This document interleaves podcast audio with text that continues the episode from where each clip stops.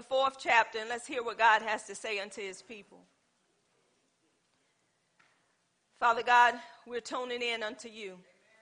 We're toning in unto this word today. God, I cannot do it by myself. That's why you gave me my helper and my teacher, which is the Holy Spirit. And I thank you on today, God, that I have been crucified with Christ. And it's no longer I who live, but it's Christ who lived in me. So I give you all the glory, all the honor, and all the praise, God, for what you have done, God, for what you're getting ready to do, even in the midst of your people. We thank you and we honor you for it in Jesus' name. Zechariah. Let's hear what Zechariah is saying today in Zechariah, the fourth chapter. And I'm going to start at verse 6, and I'm going to end at verse 7.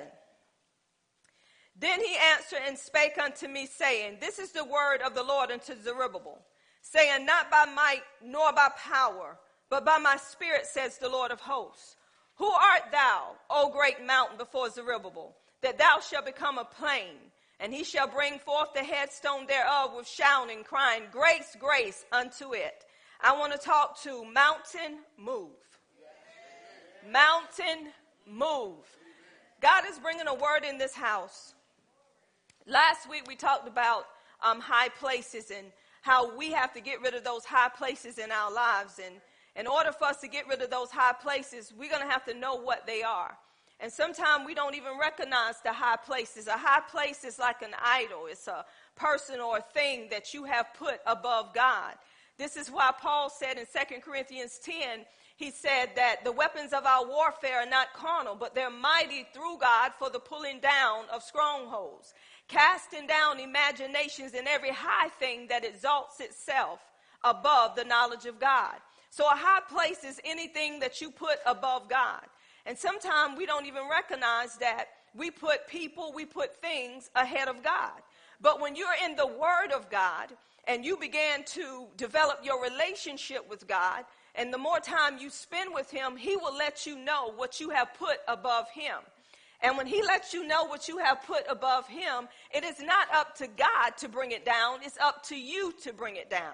This is why he give you the Holy Spirit to reveal unto you even those things that are unknown, those things that are hidden.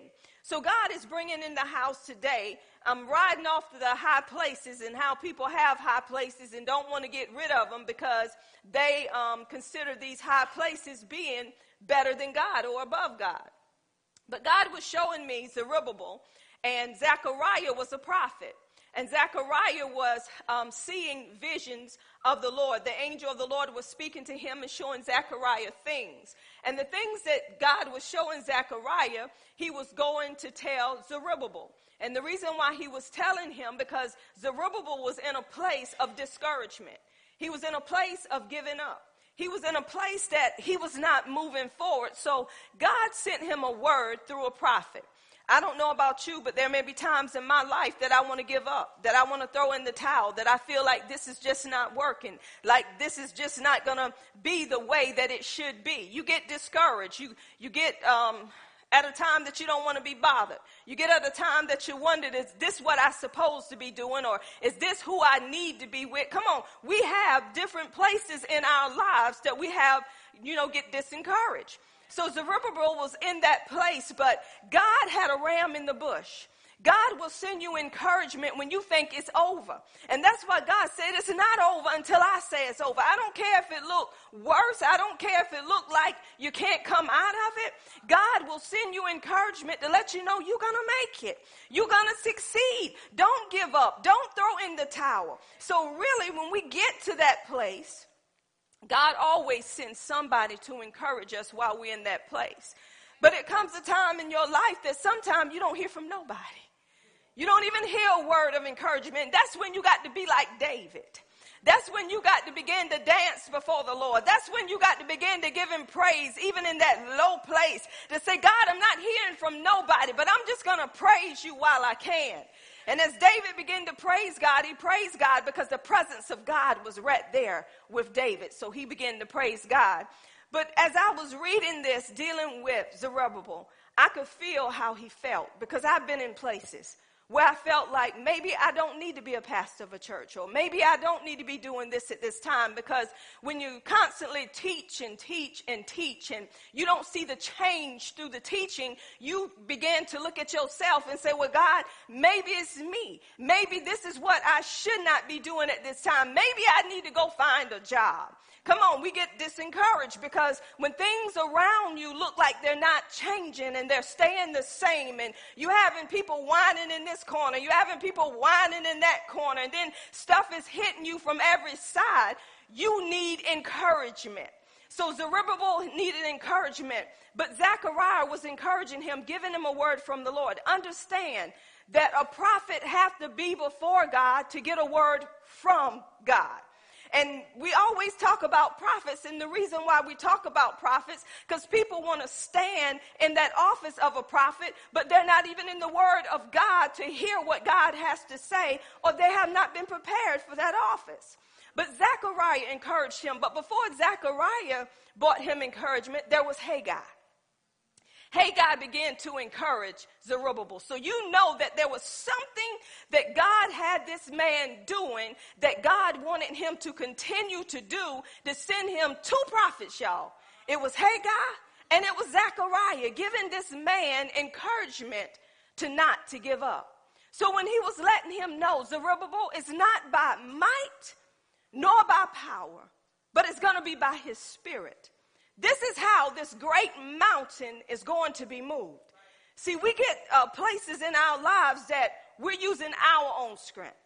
We're trying to do it our way. We're trying to work it out our way instead of taking heed to what God would have us to do. God said, I'm using you as an instrument, but it's going to be the power of God that worked through you to get done what I need to have done. And this is why we miss it in the body of Christ because we're trying to stir up all of this stuff that we think God wants us to do. And God is not allowing his power to flow through you because it's not him that's doing it. It is you that's doing it. So God had to make it clear to Zerubbabel, it is not you that's going to build this temple. He said it is the spirit of the Lord that's going to work through you to get this job done. Oh, I got to stay right there. See, some of us are trying to build things that God is not giving us the power to build. Why? Because we're trying to do it, even though the Holy Spirit is there to assist you. Anything you do outside of the will of God, God is not going to allow His power to flow through you, and you're going to get restless. You're going to get discouraged. You're going to get disappointed because you're saying this should work, and God said it's not going to work because that's not what I assigned you to do. Some of us have assignments that God didn't assign you to do. And this is why you having so much difficulty in doing it because God said, I didn't give you that to do. You took on that yourself because you want to do something because everybody else is doing it. But see, with the case with Zerubbabel, this is what God gave him to do. So he said, I don't want you to give up on this. It's not going to be you that do it. That's why you're tired. He said, It's going to be my spirit that do it through you. But I'm going to back up and let you know what was going on. I'm going to set the scene. What was going on way back when the Israelites come out of Egypt and God gave them a promise that they were going to get to the promised land. And in order for them to get to the promised land, they had to follow God's way of doing things, which Moses was giving them. They had to follow his commands, his laws, his way. But along the way, God was letting them know when you get into these lands, don't do like they do. Don't serve idols. He gave them the commands have no other God before me. I'm a jealous God. He told them everything because he knew what they were going to come up against. You know, so they began to worship these other gods. They began to do stuff outside of God's will. But God was such a merciful God that when they cried out to him, God didn't do what he wanted to do to them. But this process kept on and it kept on and it kept on. Till it got to a point that God said, I'm allow you to go into captivity for 70 years. Now he gave this prophecy through Jeremiah, which was a prophet. He had Jeremiah prophesying to them because they thought they can live any kind of way and still serve God. But God said, you cannot live any kind of way and serve me. This is why you got to turn away from this way of living and you got to turn to my way to get what I already provided.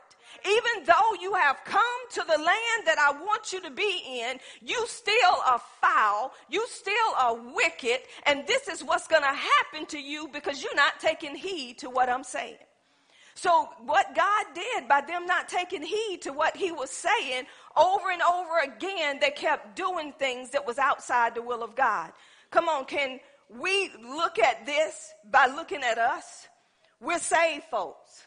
We know what the word tell us to do, but we keep going outside of the will of God and you wondering why things are happening in your life. It's not because God put it on you. It's because you open a door to sin to come into your life and cause havoc in your life. Everything that happened to us is not because people say God allowed that. Why would God allow something that Jesus died for? No, you allowed it and God took his hands off of it because you didn't want to serve him. You want to serve sin. The Bible said, whom you yield your members to, that's whom you're going to obey. This is why you have to be before God to understand what His Word is saying so the enemy won't come in and attack because Jesus defeated Satan. He came to destroy the works of Satan. And if he came to destroy the works of Satan, do you think he wants you to go through what he demolished? So this is what was happening to God's people. So they were going through. So God had Jeremiah to prophesy to them. Y'all know what happened to Jeremiah. They threw Jeremiah in prison. Because Jeremiah said, This is what's going to happen to you. You're going to be in exile for 70 years. And then when, when Jeremiah prophesied this, Jeremiah began to tell them, he said in Jeremiah 29, that's where we get that verse, I know the plans that I have for you. Plans for good and not e- evil. Plans for you to have a hope and a future, for you to have an expected end. The reason why God told Jeremiah to tell them that is because he said, when you go into captivity, he said, You're going to be into captivity for 70 years up under the Babylonians. He said, This is not going to change until after those 70 years are up. He said, So I want you to build you houses. I want you to multiply in this land. I want you to have peace in this land because this is where you're going to be until after those 70 years is up. God even warned them, don't let no prophets come in and tell you otherwise. Because this is what I'm telling you, and this is what's going to take place. What am I saying? When God speaks, He's not going to change His mind. So when you know what God says, why are you allowing anybody to come in and overturn what God told you if you know it's God? Because once God speaks, you ain't worrying about what nobody else says. You're going to go on what God says, and everybody else doesn't matter. Because this is what He's saying. So when you have an assurity at what God's saying, you don't have to build up a wall to protect nothing because God's word is final. So those people heard the word through Jeremiah. They, they took that word. They end up getting settled in that land. And guess what, y'all? I want to share this with you. We're in the world, but not of the world. That means we don't do what the world does, right? But while we're in this world, guess what? We should have great success. The world should see us differently from them. We should have things that they're looking at us like, how can this be? Because we're not doing it their way, we're doing it God way. Even though the world think they got something over on us, we're still multiplying. We're still prospering. We're still doing what God is telling us to do. So anything that they do outside of God's word, it's not going to work as long as we're obedient to what God is saying. So they lived amongst them and they still prospered in that land, even though they were taken away from their land. But this is the thing, y'all.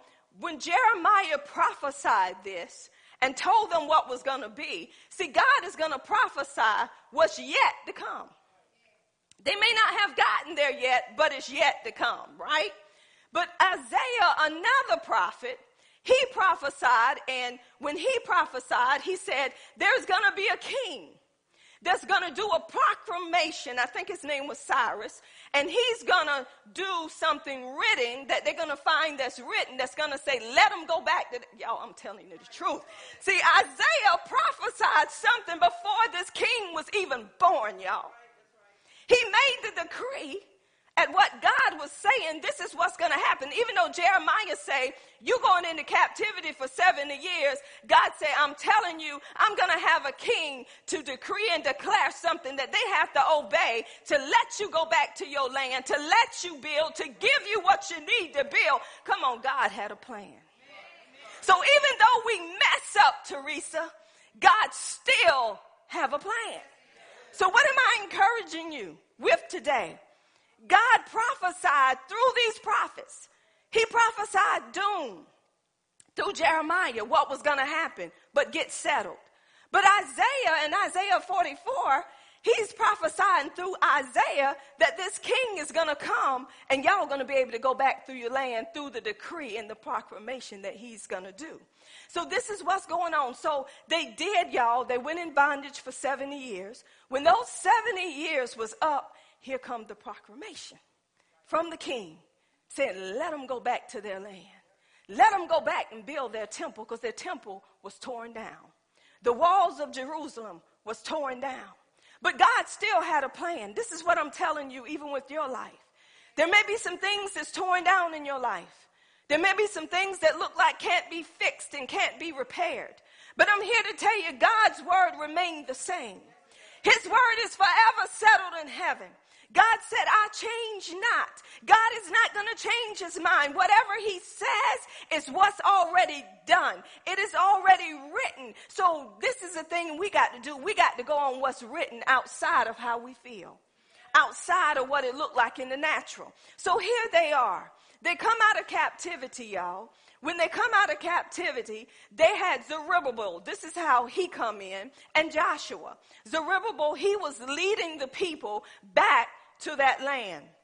When they got back to the land, the temple was torn down. So they had to rebuild that temple. And in rebuilding that temple, they had to work together to do it. And this is how it is in the church. Where all of us is in this church getting teaching to help other people get their lives rebuild where they were torn down. So God have people set up in the house of God. First, he's going to have that pastor.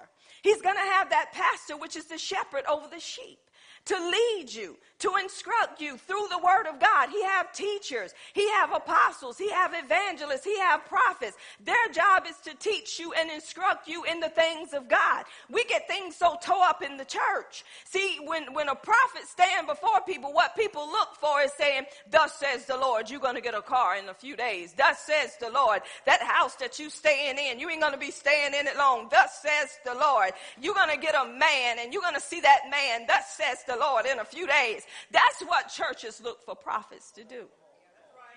But that's not God's way of doing things. Because you, with the gifts of the Spirit, God give you those gifts to speak a word in somebody's life that's unknown, that they didn't share with nobody through the word of knowledge. Then He give you the word of wisdom, knowing how to handle the word that you got from the word of knowledge to show you your future.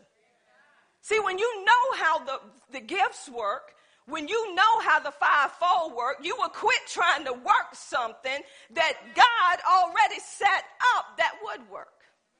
So this is what happened. After they come back into this land, y'all, that God was giving them, they had to rebuild the temple. Y'all know we're the temple, right? And because of Jesus Christ, our lives have been rebuilt through him. The only thing we had to do is accept him and everything that he has done. And by us accepting him, God went in through the Holy Spirit. And our heart got changed. Our spirit got changed. We were made new. We were a new creation in Christ Jesus so the Father could come live on the inside of us. So now we're His temple. But guess what? Even though we're His temple, there's still things in our lives that need to be rebuilt. The spirit was already made new. God already took care of that part. But the soul was tore up from the flow up and still tore up from the flow up after you got saved. So our job in rebuilding that temple is by renewing our minds. By changing our way of doing through renewing our minds, and then the body would follow. So they went in to rebuild this temple. So Zerubbabel, he was the one that was leading the people. But why was Zerubbabel so disencouraged? It is because when they started the process, it started in Ezra. When you know how the books of the Bible should be in order, you will know what the word is saying. This is why it takes study. You cannot just read Ezra without reading Haggai, without reading Zechariah, and without reading Malachi. You cannot just read that one book and understand where Ezra is coming because Ezra is going to lead you back to Isaiah to let you know how the King Cyrus come in on the picture. So you can't just read that one book and get revelation off of that one book. You got to know why is he talking about this king? How did the rubber Zerubbabel come in on the scene? So even in Second Chronicles, it was talking about this king coming forth, doing this stuff. This is why I tell y'all you have references in your Bible. And you have to look at those references to see where they're going to take you. You can't just read a paragraph and go off of that and teach on that and don't know why they're saying what they're saying. So Zechariah and Hezekiah played a part in Ezra, and they played a part in um, telling them what God was saying. See, God had to have prophets. He had to have kings. He had to have priests. He had to have prophets. But today, y'all, guess what? We got the word of God for ourselves and he give you people to teach you the word but after they teach you the word it's up to you to go in and search out the word for yourself so all of us will be on one accord so we see that ezra he played a part in this he was a scribe and as being a scribe ezra had to go teach the people y'all the law he had to pull the law. Remember we talked about how Ezra stood before them and they were so attentive. They was ready to get understanding. This is why you come in the house of God. You're supposed to be so attentive. You're supposed to have an expectancy. You're supposed to have your heart open to hear what the Spirit of the Lord is saying to you. And I know you're able to hear it because if you're born again, you have His Spirit. And if you have His Spirit, you're going to know when He's talking and how you know when He's talking because you done been into the Word for yourself so you can agree with what I'm saying from this pulpit. So Ezra, he began to teach the people. But this is the thing in the book of Ezra, they were talking about the king who said they would come back and build the temple. They were being obedient because the decree was already made. But as they were doing this, y'all, this is the first thing that they done. They built the altar first. Before they even started on the temple, they built the altar. Why? Because they needed to be in the presence of the Lord. They needed to get rid of everything that was in their lives that represented sin in order to go forth to rebuild this temple. And this is what we should be doing. We should be in the presence of the Lord. And getting in the presence of the Lord, meaning that we got to let go of self. That altar, they were burning these sacrifices. You know, the altars where they atone for their sins, and they did all that sacrificing before God, giving the sin offering. This is how we go before God before I even get into my word, I want to search myself.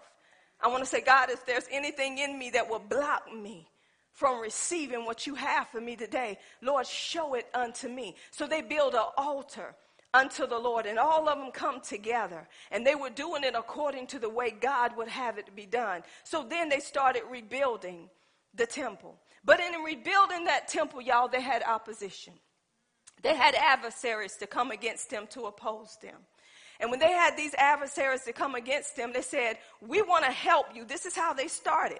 We want to help you rebuild this temple. They said, No, you can't have a part of this. See, this is what's wrong with the church today. We allow people to come in the church that do not want to accept the message. They come and sit, but when it's time to accept Jesus as their Lord and Savior, they ain't got time for that. They, they just want to continue to come to church, but they don't want to serve God. See, those are the ones that don't supposed to be on your membership. Why? Because the divided house cannot stand. So when you got people in here that's unequally yoked, then they're going to cause division within the house of the Lord and say, This is my church, but yet they're not serving the living God. So they said, You cannot be a part of this. Why? Because they wanted to have God as another God. They were already serving other gods, but they wanted to put God in the midst of those other gods. God said, Have no other God before me. He said, I'm a jealous God. You got to let go of everything else in order to serve me. So see, when you come to Jesus Christ, it ain't picking and choosing of I'm going to keep this and I'm going to keep that and I'm going to do this and I'm going to do that. No, you saying I'm letting go of everything. I'm giving you my life. I'm letting go of family. I'm letting go of friends. I'm letting go of everything that will hinder me from doing what you will have me to do. This is why you need the gospel. You need the good news concerning what Jesus did for us and how he brought the kingdom unto us. And once you hear that good news and open your heart, all of this other stuff don't matter no more because you're saying, I need Jesus more than I need all of this. And once you realize you need Jesus more than you need a man, a woman, a cat, a dog, a job, then you have given him your whole heart. But if you are struggling to say, if I take Jesus, do I give up this? Well, I ain't ready to give up this yet, so I ain't ready yet. A person who give him their whole heart, everything around them drops off. That does not mean you don't love your family. That does not mean that you shouldn't work. It means that I'm putting him in the forefront. He's first now in my life. And I'm not putting nobody ahead of him. Y'all, we need to take a pause break right here because I'm feeling in my spirit that it's still people in the room that don't know the difference between God and a high place. And if you don't put God before that high place, then you're going to come down into a place that you're going to have to go through until you realize that he's God. I give you Nebuchadnezzar. Y'all remember him? He thought he had everything, and Daniel even um, told him the dream that he had. You got to humble yourself, king. And he act like he heard Daniel. But then he got up and then he said, Look at all of this. That I, see, he put himself above the King of Kings and the Lord of Lords, and he heard a voice from heaven, you're going to be a four footed beast until you know that I'm King of Kings and that I'm Lord of Lords. And when this man recognized that he wasn't above God, and this is what God said I put you where you are. I put you there for a reason.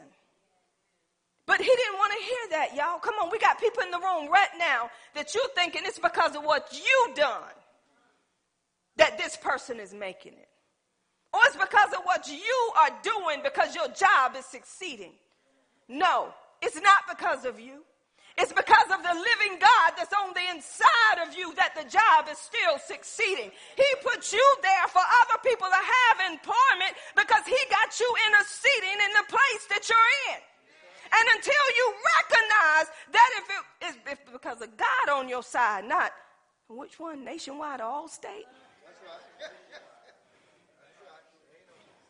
Nationwide on my side.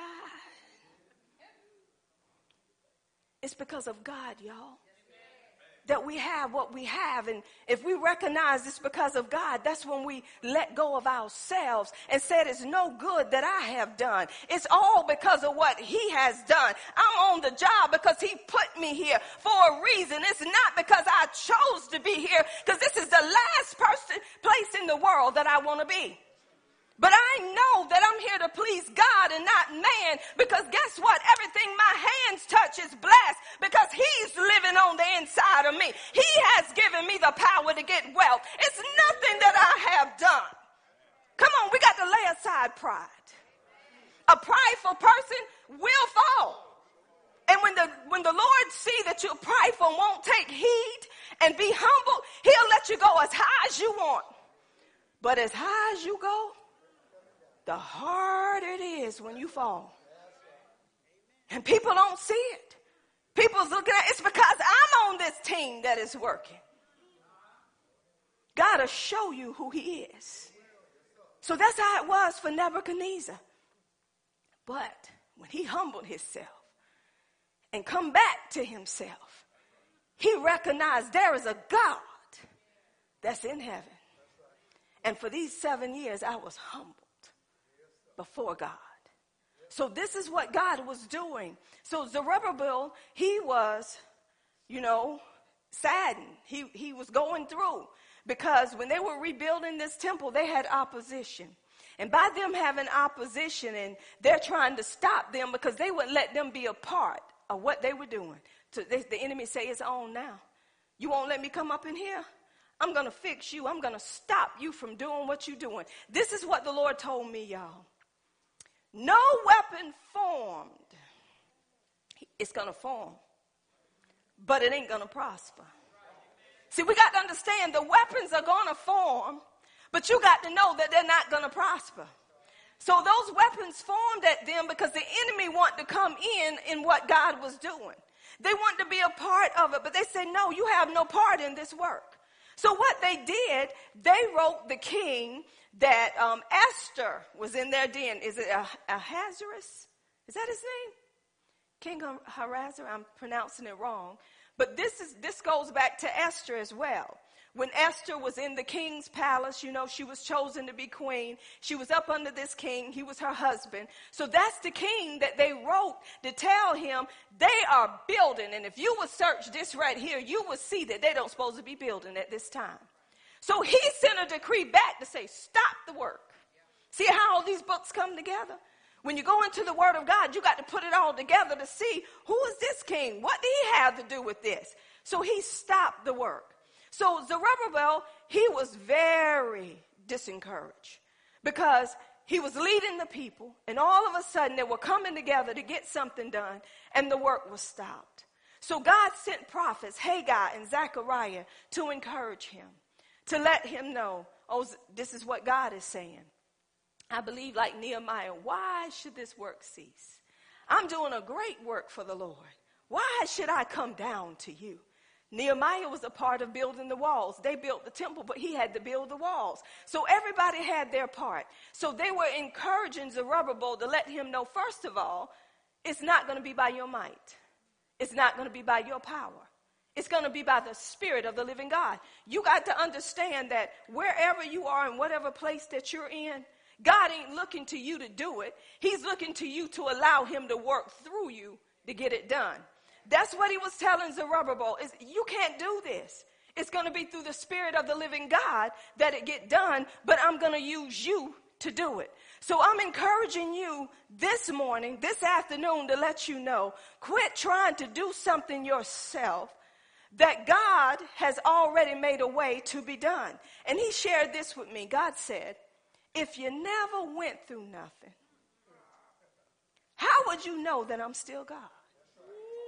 I want y'all to understand something. If everything was always good in your life, every day was a good day, your money was right, your health was right, your family loved you, People on the job love you. You ain't gonna have no reason to seek God. You ain't gonna have no reason to say, thank you, Lord. But when trouble comes, that's when the tests come. I'm gonna see if you can still thank me for your house when it look like your mortgage ain't gonna get paid. I'm going to see if you're still going to thank me for your health when you've got some aches in your body. I'm going to see if you can still say thank me when they say they don't need you no more on your job. I'm going to see if you're still going to stand on the same word that I gave you several years ago that don't look like it's working right now because everything has stopped. That's where Zerubbabel was. Think about it. You brought us out of captivity to rebuild these walls. And you prophesied this through Isaiah. But now we can't rebuild the walls. But God's word don't change. If God said it, he's going to stand on it outside of our circumstances. And that's what he want us to do. He want us to stand on that word regardless of what somebody else say. He said, that's not what I said. So this is what I want you to do. So he had to send some encouragement in to let them know this work ain't ceasing. What did God say? Haggai prophesied the same thing. And this is what was happening, y'all. When they bought them out, some of them come out, but some of them stayed amongst them. And God still sent word. He said, You need to come out from amongst them because I'm getting ready to destroy this city. Okay, where am I going? God has called us unto himself. And there's still people living in the world, don't supposed to be of the world, but want to stay there because they got nice houses. They got nice cars. See, these people who established themselves in that land with those Babylonians, they had built themselves nice houses. They were prospering, so they chose to stay in that land. They chose to keep what they had. But God said, I want you to come out, and you're going to end up with more, but I want you to come out. They wouldn't come out. So God even sent word again, prophecy again. I'm getting ready to destroy the Babylonians. I'm giving you a chance to come out. But some of them did not want to come out. Come on, that's us today. We get big headed. We see ourselves above everybody else. So if God said, I want you to give up this and I want you to come on over here, uh uh I can't give up that. I work too hard for that.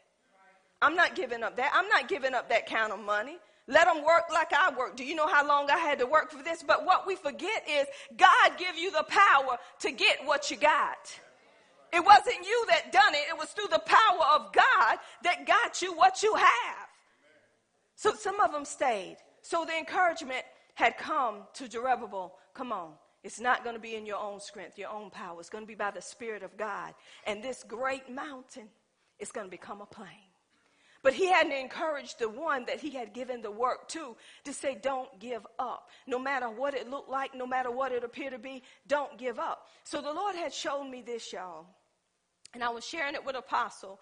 It was a movie the Lord allowed me to see. He'll set you up and show you some stuff. This lady was from China. And she went to look for her job. She just graduated from college, but she wanted her own business. One thing I can say about people in China, they'll try to go out and get their own. They won't try to, you know, work up under somebody else, not unless they have to, but they'll get their own. And she tried to get her own, it did not work. So she went to work for uh, different people, and they treated her so badly that she resigned. So she was so much, y'all, in despair. She didn't know what to do. She was giving up. God put a person in her life, which was from China, where she was, and they began to encourage her in the things of the Lord through the Word of God.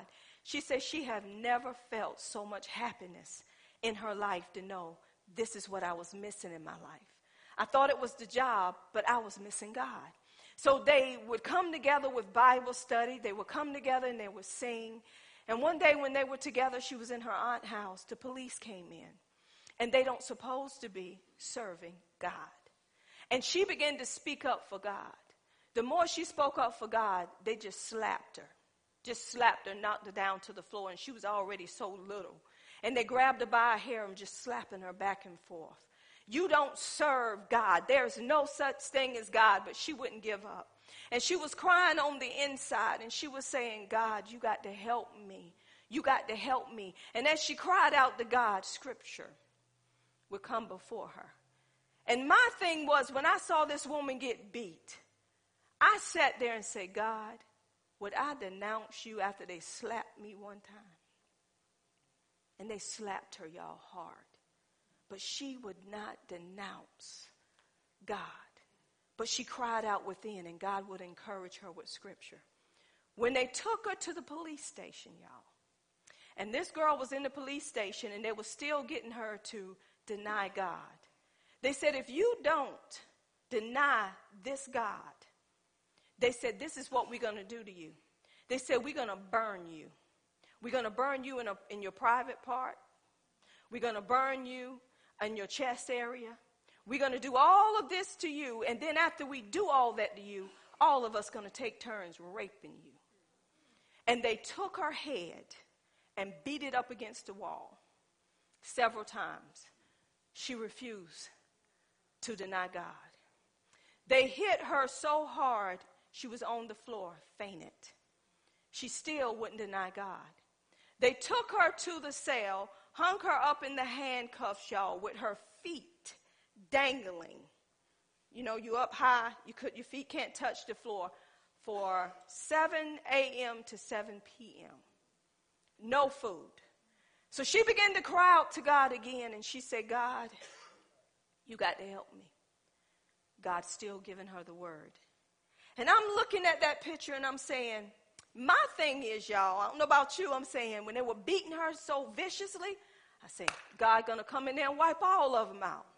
It's gonna be a suddenly. Y'all, that's what I was looking for. I'm looking for a suddenly, and God said, You don't see it? I'm giving her what she needs. I'm giving her my word, even in the midst of her anguish, to let her know there's still life there. The way they beat her, she should have died. But she was still hearing God, and that's what gave her strength. When she didn't hear the word, God would give her a song, and she would sing that song. When they beat her like they beat her, y'all, that wasn't the end of it. They said, okay. They started again. They took one of her arms like this, took the other arm and handcuffed her and swung her back and forth, back and forth, arms bleeding, and they did it all day long and kept hitting her and beating her for her to deny God. And at that point, she said she felt like saying, I'm just going to let them know, where is your people? Where is your money? Where are you hiding? They're hiding out at. She would say nothing. They couldn't get through to her doing her that way. So they saying, We're going to take you to another camp, and it's going to be more torture. We're going to lock you up for a long time. This girl still wouldn't deny God. Y'all, this is still what I'm talking about mountain move. This girl went into that prison.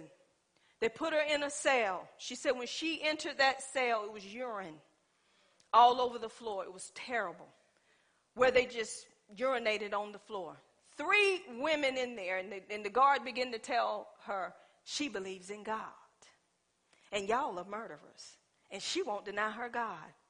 They begin to kick her in her side, three of them kicking her.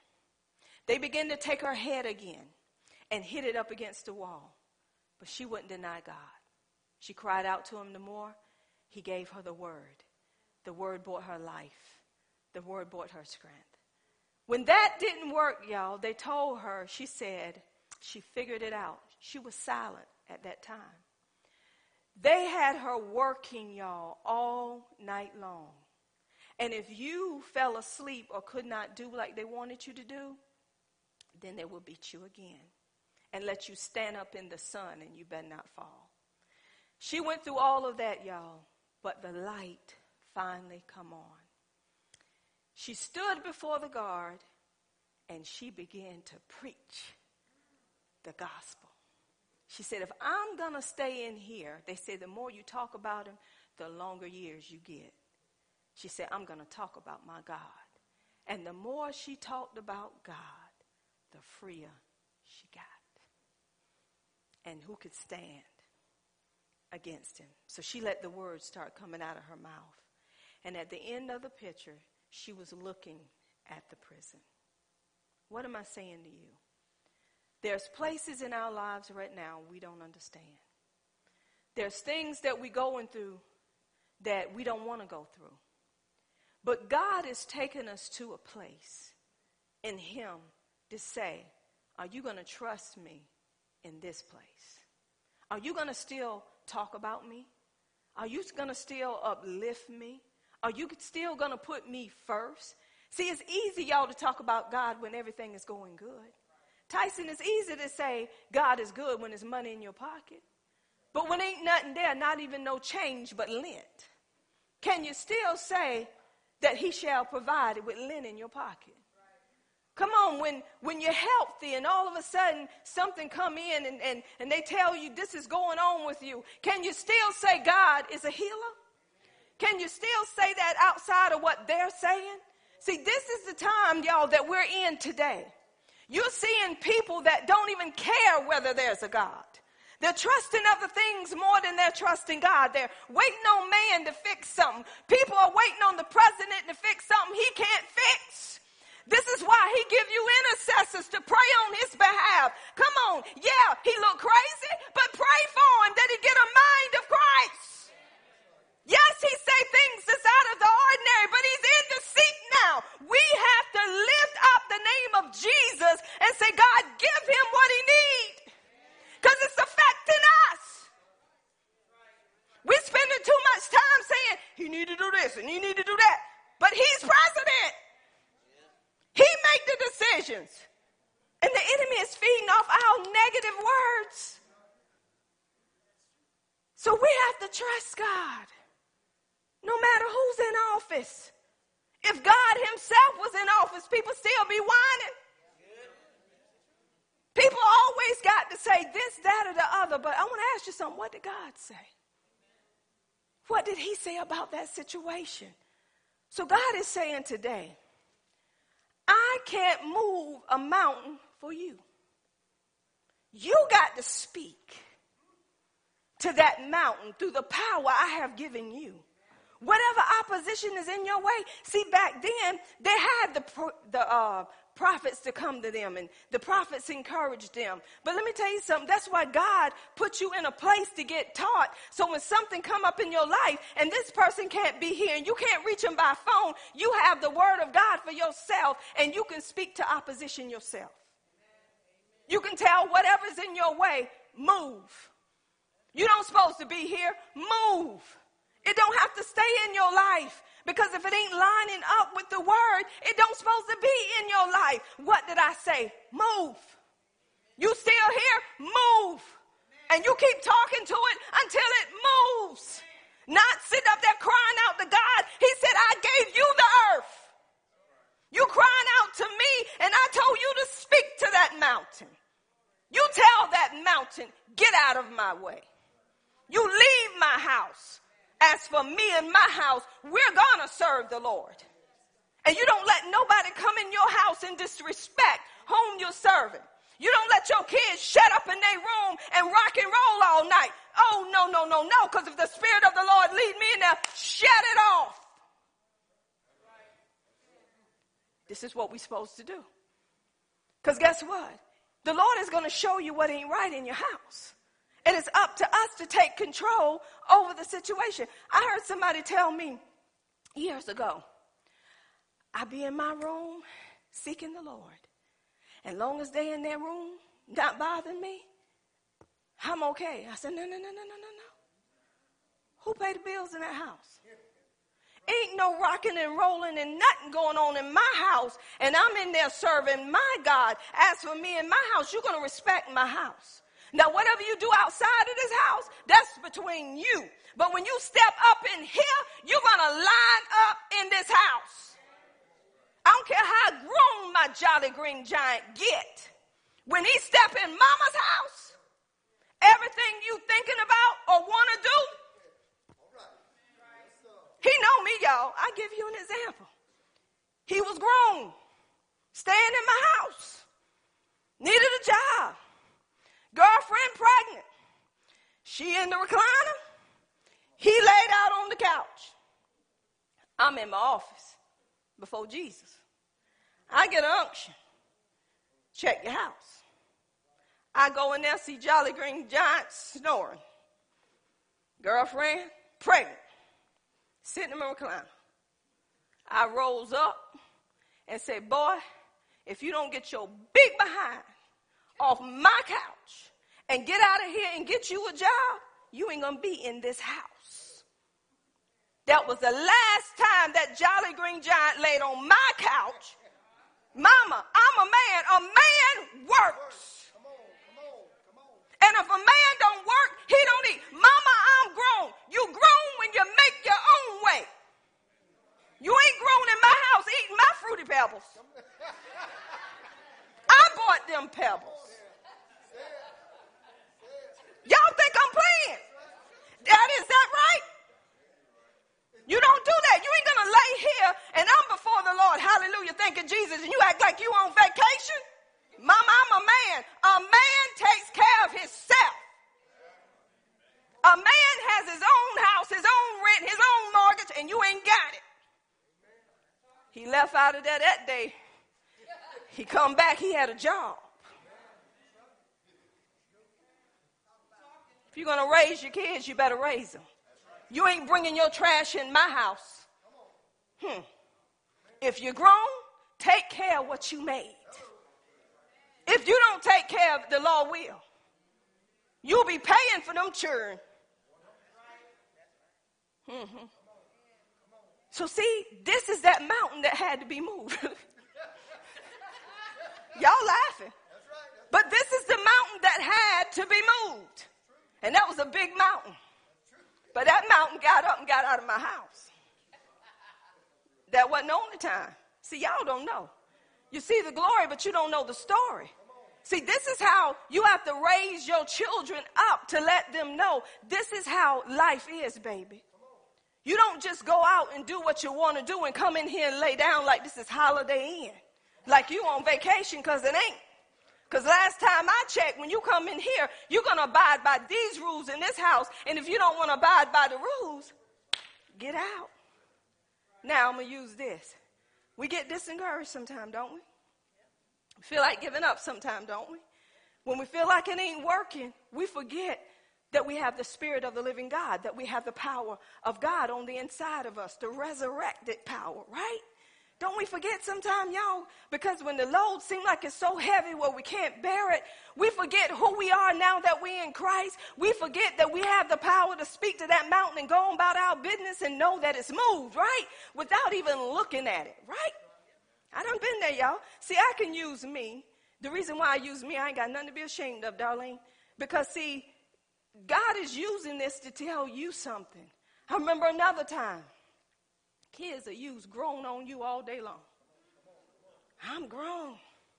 Shouldn't be treating me like this. I'm a man. Y'all, I'm in my office again. That's where I stay. And this is how I would tell my husband, you know what we do. Honey, you got to meet him where he is. You, you, you know, you got to relate to him and meet him where they are because my husband will blow up like a man. He'd be ready. Come on now. You gonna be a man? Let's be a man up in here. and I'd be like, hold up, baby, hold up. Now we, we want to meet him where he at. We want him to be able to talk to you. So my husband got just as sweet as candy. He just calmed down, following my advice. I'm in the office one day and Jolly Green John again. I'm having conversation with him, you know, sweet and telling him, you know, this is life and this is how things should be and this is what you need to do, son. Oh, I'm a, I'm a man, mama. You need to quit treating me like I'm a child, like I don't know nothing. This wasn't resurrected power. this was ang- I was angry. Got a keyboard right there. Now I'm on that keyboard before the Lord getting my work done. Next thing I know, when he said that, I thought I was free, y'all. I thought I was free. I slammed my hands on table. I say, Oh, you the man. My husband come out that kitchen. I said, Get out. Get out. I said, Don't you go to your room to take no clothes because I bought every bit of clothes on your tail. So naked you came, and naked you're going to leave this house. And he left. But he left with some clothes.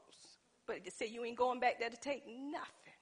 If you a man, be a man. My husband come in there and looked at me. I looked at him, sat down at, let me tell you how good God is. Sat right back down like everything was normal. Holy Spirit began to speak. I couldn't turn away, y'all, because I done been with God too long. God said you were wrong. The way you come off with him was wrong. Even though what you were saying was right, you did it the wrong way. You need to apologize because he's still your son, and what you're doing, you giving him into the enemy's hands. Jesus, Jesus. I still sat there, y'all. Then he had to come in there. You told me. Y'all off in a rap again. Shut up. but I didn't rap. I humbled myself. I called my son and I said, I am sorry. I come off the wrong way. Y'all tell me I don't have opposition. Y'all tell me I don't have things that happen in my life to take me off of what God want me to do. But I had to come back to my place, y'all, and recognize that God is still God and everything that he has said concerning my son is still true outside of what I see. See, just because he's a preacher's kid don't mean that he don't have faults. See, people look for preacher kids to be the best there is. No, it's not like that because the enemy going to try to come in on them. Even saved folks, your kids supposed to be different. No, they're in the world, but we're trying to get them to know you're not of the world. And it takes challenges. It takes prayer. It takes consistency. So when your child mess up, don't look at them like they're the worst person in the world. You done done something that's coming out the closet. So when I begin to relate to my son, based on my experiences, based on stuff I done. His eyes got bucked. What, mama? I said, I ain't always been a saint boy. I said, no, I had to come to this place. And now we have the best relationship. Some things he, t- I want to hear it. Shut up. but I listened. And then at the end of that conversation, I said, well, let me tell you what the words say. This is what you got to live by, baby. This is what you got to come to. And until you get there, I'm here for you. But you got to get there.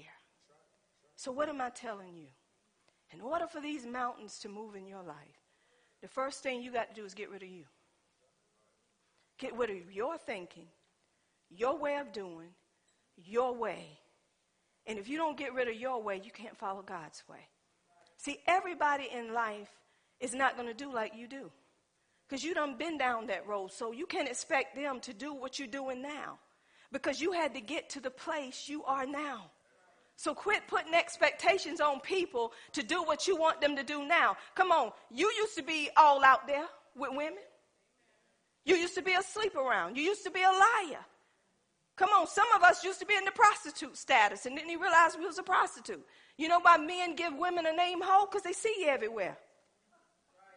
That's where the name come from. Everywhere they go, they see you popping up. They don't see the real deal. And when they see somebody they never seen before, they know they pure. I ain't never seen you before. Been around here all my life. Men know what's going on around them. They know who they can catch. But as soon as you get over your mess, then and somebody else get into something, they the biggest hole there is. Come on, God have mercy on you. So the only thing we're supposed to do is encourage them in the things of the Lord, but not making them seem like they're the worst of the worst. This is encouragement today, y'all. Let's quit looking at people thinking that we're better because we change. It took us time to change, and some of us still got change that need to take place in our life. Somebody may be here in this area, but you still here over there in this area. If you still lying, what make you any different from a fornicator? Sin is sin. So you can't tell them to quit fornicating, you just keep telling lies. It's best for you not to say nothing to them until you can get yourself in a place where you can stand before them and you're doing what God tells you to do. So we need to quit comparing this is big sin and this is little sin. I'm in little sin category. You in big sins category. So I'm trying to get you over here. I don't want to be over there either. Because you can't tell me not to do and you still do. And This is just what parents do. Don't do that now, baby. Don't. That's not the one for you now, baby. Now I'm telling you right now, and then you sneaking him in the back door. Well, nah, nah, nah, the type of mama I am, I, yeah, I sleep with a man, but they don't see me sleeping with the man. Mama, I hear the door every night when it's opening up. I hear the floor when it's squeaking. I know what's going on in your bedroom. Well, do what I say and don't do what I do. And the mom in the church every Sunday. Hallelujah! God is good on the choir. And they sing it. And still sleeping with a married man. And telling the children, find a good man and a good husband and stay pure now. Don't sleep with nobody. Something's wrong with the picture.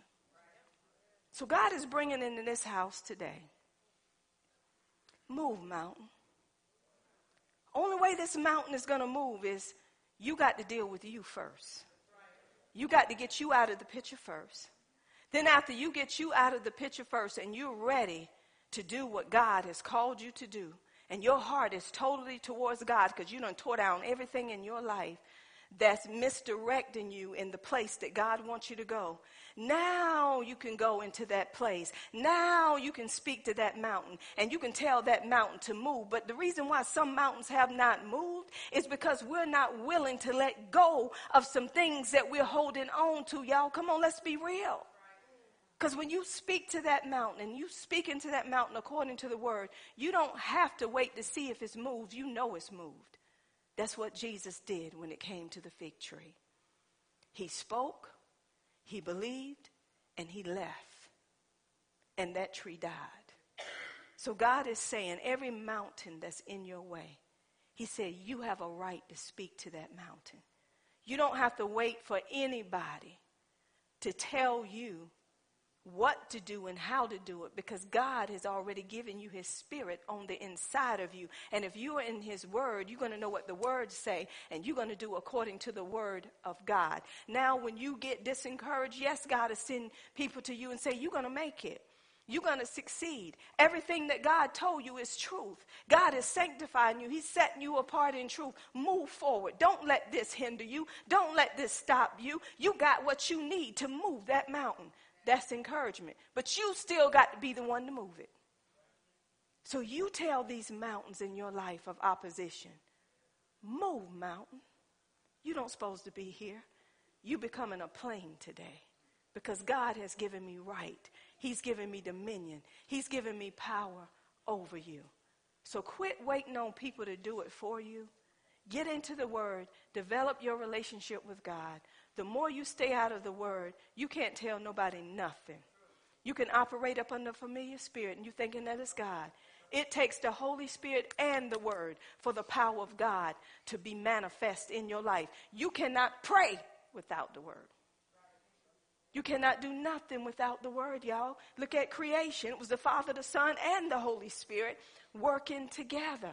So God is saying, get in your word. And there's nothing in your life that's causing hindrance, that's causing hindrance in your life that you cannot speak to, that will be moved according to the word of God. What are you waiting on? Speak to those mountains. Tell those mountains to move. Rico, for example, she was obedient this morning. God was showing me the scene, how it was set up. He said, just hand her the mic. And when she get that unction, she's going to sing. Did she sing? And she's going to sing even the more. And she's not going to worry about what her body should and should not be doing because it's going to be the power of God that's working through you to do what God want done. And then sooner or later, she ain't going to be worrying about what's functioning, what ain't functioning no more. She just going to open her mouth to the glory of God and she's going to take off even stronger than she was when she first began. Why? Because God want people to see his glory, Rico, through you. Because it was never about Rico. It was all about him. He gave her that gift to glorify him, to bring glory unto him. And do you think God is going to allow, no, I ain't going to say this. Rico is going to allow the devil to take what God has put in her hands? No, God gave that to her. So she's going to say, Mountain, move. And she's going to begin to open her mouth every day and begin to sing and sing and sing. And everywhere she go, when she opened her mouth, Kim, I'm reminded of that lady. Every time she opened her mouth, she started singing. That's what Rico going to do. She's going to start a conversation, and she said, I'm reminded of this old hymn. And she's going to be singing her way through it. Come on, y'all. God's going to be having her sing. And they're going to say, Rico different. Every time she talk to you, she's singing something. But every time she starts singing, the whole room changes and I become healed, delivered, and set free. I know God's in the house. She's going to be going in a shout and she's going to be singing melodies, going in and melodies coming out. And everything that ain't right is going to leave out the shop. Come on, God know what he's doing. Because she's moving the mountains. She's speaking those things that be not as though they were. So whatever mountain is in your life today, I got a word for you. God is going to speak to them today, and they're going to move. Amen. So, this altar today is open for every opposition that you've been, been facing, whether it's um, dealing with your body, whether it's dealing with your finances, we're going to speak to those mountains, and those mountains will be moved. But remember, first step is getting you out the way. You got to let go of you and say, God, I've been trying to do it myself. But it ain't for me to do because you have already done it through Jesus Christ. It's for me to speak those things that be not as though they were. So, y'all, it's healing in this room, and it's got your name on it. Amen. Do you know that song I need? Tasha Cobbs, right? Put a praise on it. Hallelujah. Y'all ready for these mountains to move? Whatever is going on in your life, we're going to speak to it today. And we're going to tell it to move. Do we have all believers in this house?